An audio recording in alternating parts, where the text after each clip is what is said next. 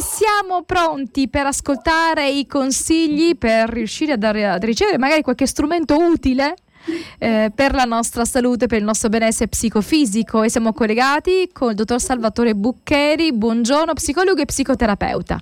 Buongiorno a te Daniela, buongiorno ai radioascoltatori e sempre grazie per l'invito. Allora, eh, abbiamo parlato, abbiamo accennato la volta scorsa a problemi legati all'ansia, al panico. L'ansia poi è la madre di, tutti i problemi, perché se hai una difficoltà di apprendimento, l'ansia è proprio quella che ti, diciamo, che ti rovina. Eh, se sei al lavoro e l'ansia ti dà problemi, insomma, l'ansia è...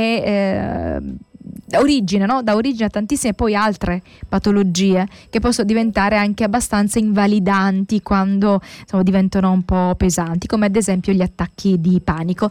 Allora, grazie Salvatore di essere con noi e mh, quali consigli puoi darci? Ecco, ci piacerebbe eh, ricevere dei consigli pratici per fare quelle piccole cose che possono aiutarci a non sentirci proprio completamente nel pallone o comunque a volte da quello che sento le persone che hanno delle attacchi di panico e sentono proprio morire, cioè quindi è una sensazione estremamente pesante, forte. Sì, certo, è una sensazione veramente invalidante, anche perché poi crea delle conseguenze sia a livello lavorativo, a livello sociale, a livello familiare, perché magari chi soffre di attacchi di panico tende a non frequentare dei luoghi, tende, tende a non andare a quel convegno, a non eh, trovarsi in situazioni diciamo, che possono elicitare poi l'attacco di panico e quindi portare alla sofferenza. Quindi significa vivere la vita eh, diciamo, limitatamente perché ti fa perdere delle occasioni oppure eh, rispetto al tipo di attacco di panico oppure anche alle fobie oppure insomma tutti i disturbi di ansia creano ovviamente delle limitazioni, sono limitanti. Quali sono i consigli? I consigli sono quelli di analizzare sempre la nostra maestra, che è sempre la realtà. L'individuo deve cercare di, val- di valutare appieno la realtà che sta vivendo in quel momento. Quale pericolo ho veramente? Quando ho un attacco di panico, pensa di morire, pensa che sta prendendo un infarto, come dicevamo anche la volta scorsa, mm-hmm. ma è, tu hai delle eh, evidenze che veramente a 25, a 30, a 40 anni hai per avere un infarto? Eh, la statistica ti dice che tante persone muoiono a quell'età? No, e allora magari dovremmo cercare di eh, come dire, vedere la realtà e capire che forse quello che sto sentendo è un po' una tensione. Che cosa mi dà attenzione? Quali, eh, quale sistema di pensiero mi sta portando ad avere questa tensione? E allora devo analizzare se sto facendo dei pensieri funzionali o sto, sto facendo dei pensieri disfunzionali. Ce ne sono tanti pensieri disfunzionali, quale quello tutte le persone vicino a me dovrebbero volermi bene tutte. Magari c'è chi può pretendere questo, magari un po' di persone ti vogliono bene, ma se tu pretendessi che tutte le persone attorno a, attorno a te ti dovessero volere bene, beh, saresti sempre lì attento e se qualcuno poi non ti vuole bene che fa? Ti vai in ansia, ti impaurisci, ti preoccupi, quindi... Eh, Oppure quando si dice tutte le cose, diciamo, difficili, tutte le cose storte, no? Succedono a me, no? Tutte le disgrazie, ma è proprio così, tutte, non ci sono cose belle che sono successe, però se, ci si cerca sempre di generalizzare, quindi questo crea un, eh, come, um, un offuscamento della, della capacità r- di ragionare in maniera sana. Questo è il problema che si blocca il cervello, riusciamo a bloccare il cervello. Un'altra persona può esserci utile quando siamo in questo blocco no? eh, di, di razionalità. Mm, ci può essere una parola detta da un altro che può esserci utile o è un lavoro che dobbiamo fare da soli? No, tutto, vedi, noi siamo uh, esseri suggestionabili, nonché anche autosuggestionabili da una parte, dall'altra siamo anche influenzabili, se vogliamo edulcorare insomma, il concetto. Quindi siamo influenzabili. Perciò quando tu sei in un momento di difficoltà, eh, sono tante le cose che ti possono distrarre e ti possono anche aiutare, quale può essere stare vicino a un amico, un'amica, stare con tuo marito, fare un ragionamento diverso, fare de- delle azioni che ti possono in quel momento magari distrarre da un pensiero negativo, se è un pensiero che poi certamente magari abbiamo costruito quasi sempre artificiosamente e quindi certamente ti può aiutare, però vedi, eh, tu dicevi prima io mi focalizzo su questo concetto, su questo pensiero, ma la nostra attenzione è selettiva. Noi, anche quando facciamo dei ragionamenti, sono selettivi, selezioniamo le cose e allora a quali ragionamenti stiamo dando diciamo, la nostra attenzione? Sono ragionamenti adeguati o sono ragionamenti malsani? Mm-hmm. Dobbiamo capire questo, perché vedi, spesso... Quindi quello che succede prima, quindi questo è quello che succede prima dell'attacco di panico, nel senso qual è l'ambiente mentale in cui viviamo giornalmente? L'attacco di panico arriva se tu sei ansioso, se tu sei preoccupato, se tu sei in apprensione eccessiva rispetto alle cose del mondo. Siccome le cose del mondo sono normali mediamente, a meno che uno non si trovi in una situazione veramente difficile, eh, veramente pericolosa, ma sul serio pericolosa, beh, allora lì saremmo anche giustificati a provare determinate preoccupazioni e un certo grado elevato di paura.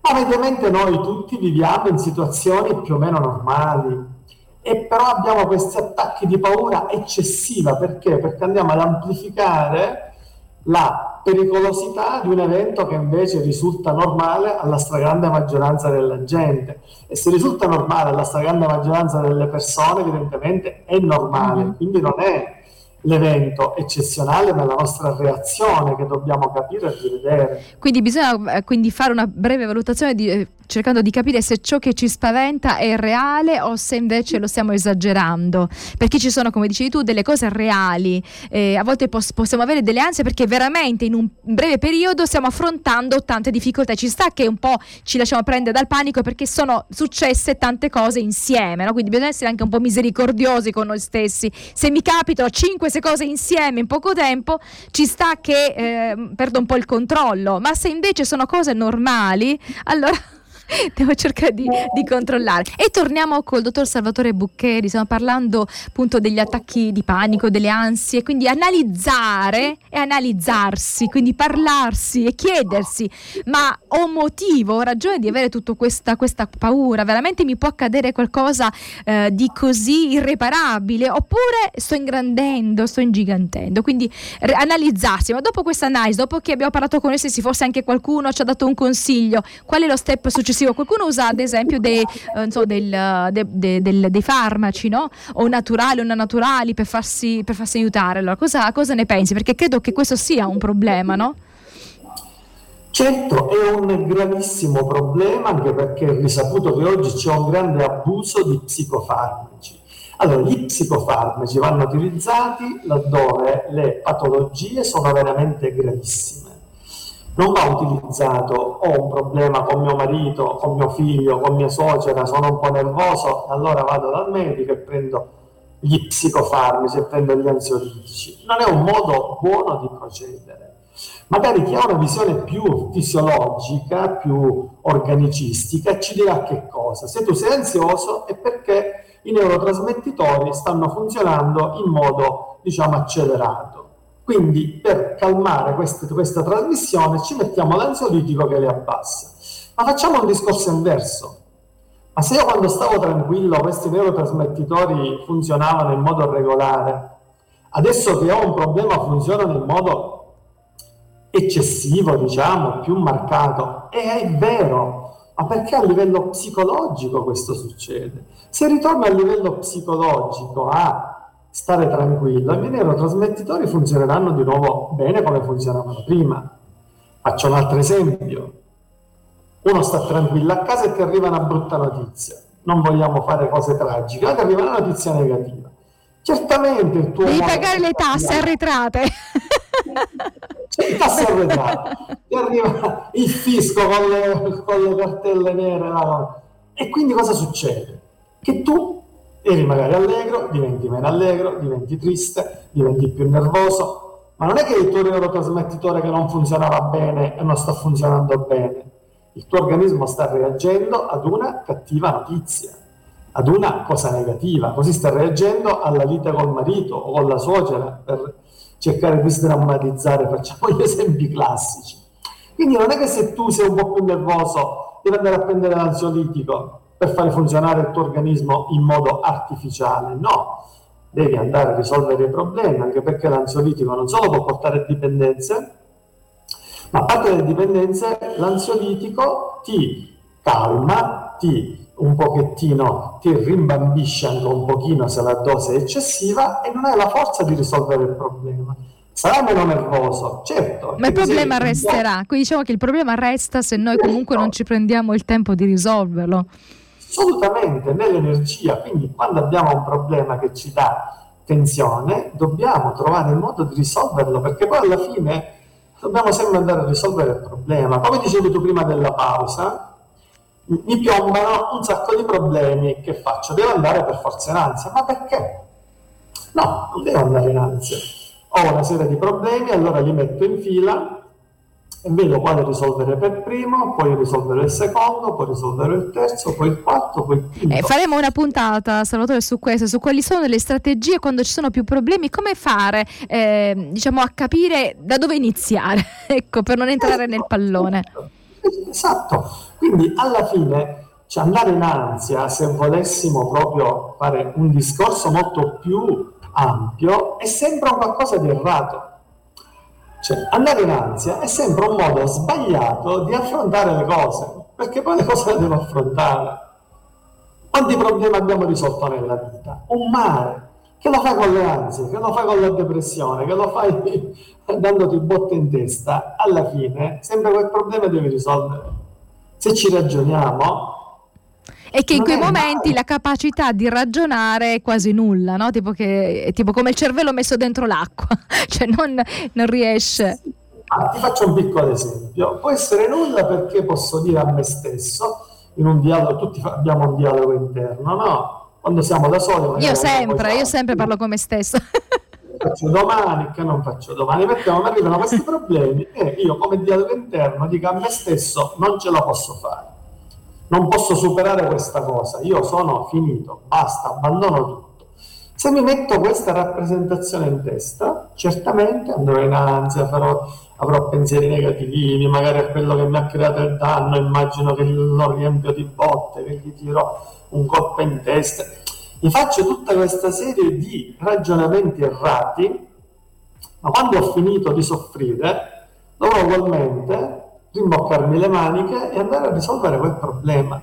Ma è necessario che mi ammazzo così a livello psicologico, mi distruggo e poi risolvo il problema? O che bene dire, va bene, sono cose della vita, le tasse, se non le ho pagate prima o poi arrivano, per scherzarci, allora va bene, adesso è normale che arrivino. Oppure cerco delle soluzioni, cioè nel senso, mettiamo il caso delle tasse che non è poi un, una, diciamo, una cosa da ridere perché veramente succede che arrivano non quelle che devi pagare, anche quelli che non devi pagare per un errore.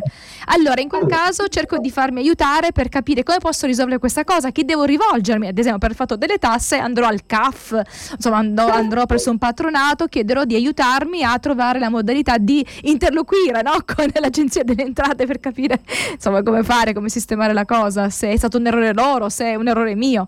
Quindi cercare delle soluzioni eh, al, al, problema e se non le abbiamo cerchiamo anche consigli da altri che potrebbero eh, insomma, avere avuto già questo problema e quindi possono darci dei consigli utili. Certamente, ma vedi, poi abbiamo tirato su un argomento dove è facile prendercela col governo, con gli amministratori, con quelli delle tasse. Sì, ma sono, sono dei sistemi complessi.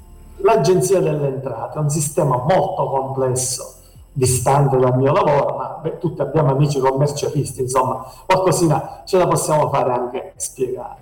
E nei sistemi complessi, prima o poi, qualche errore viene fuori, inevitabilmente. E quindi, eh, però poi dico, ma perché io devo perdere tempo con questi cretini che qua mi hanno mandato una cosa che... Eh, è vero, non è che... Però il, fa- il, il fatto resta, cioè resta il fatto che c'è il problema, anche se noi eh, possiamo trovare delle, delle cose che ci, ci, rasserenano, nel senso che diamo la colpa all'altro, ma il problema c'è, lo dobbiamo in qualche maniera trovare la soluzione. Devo proprio lasciarci, Salvatore, quindi torneremo a capire come riuscire a risolvere i problemi, quelle strategie che possiamo eh, utilizzare fare. Grazie e alla prossima. Grazie a voi sempre, alla prossima, buona giornata. Buona giornata.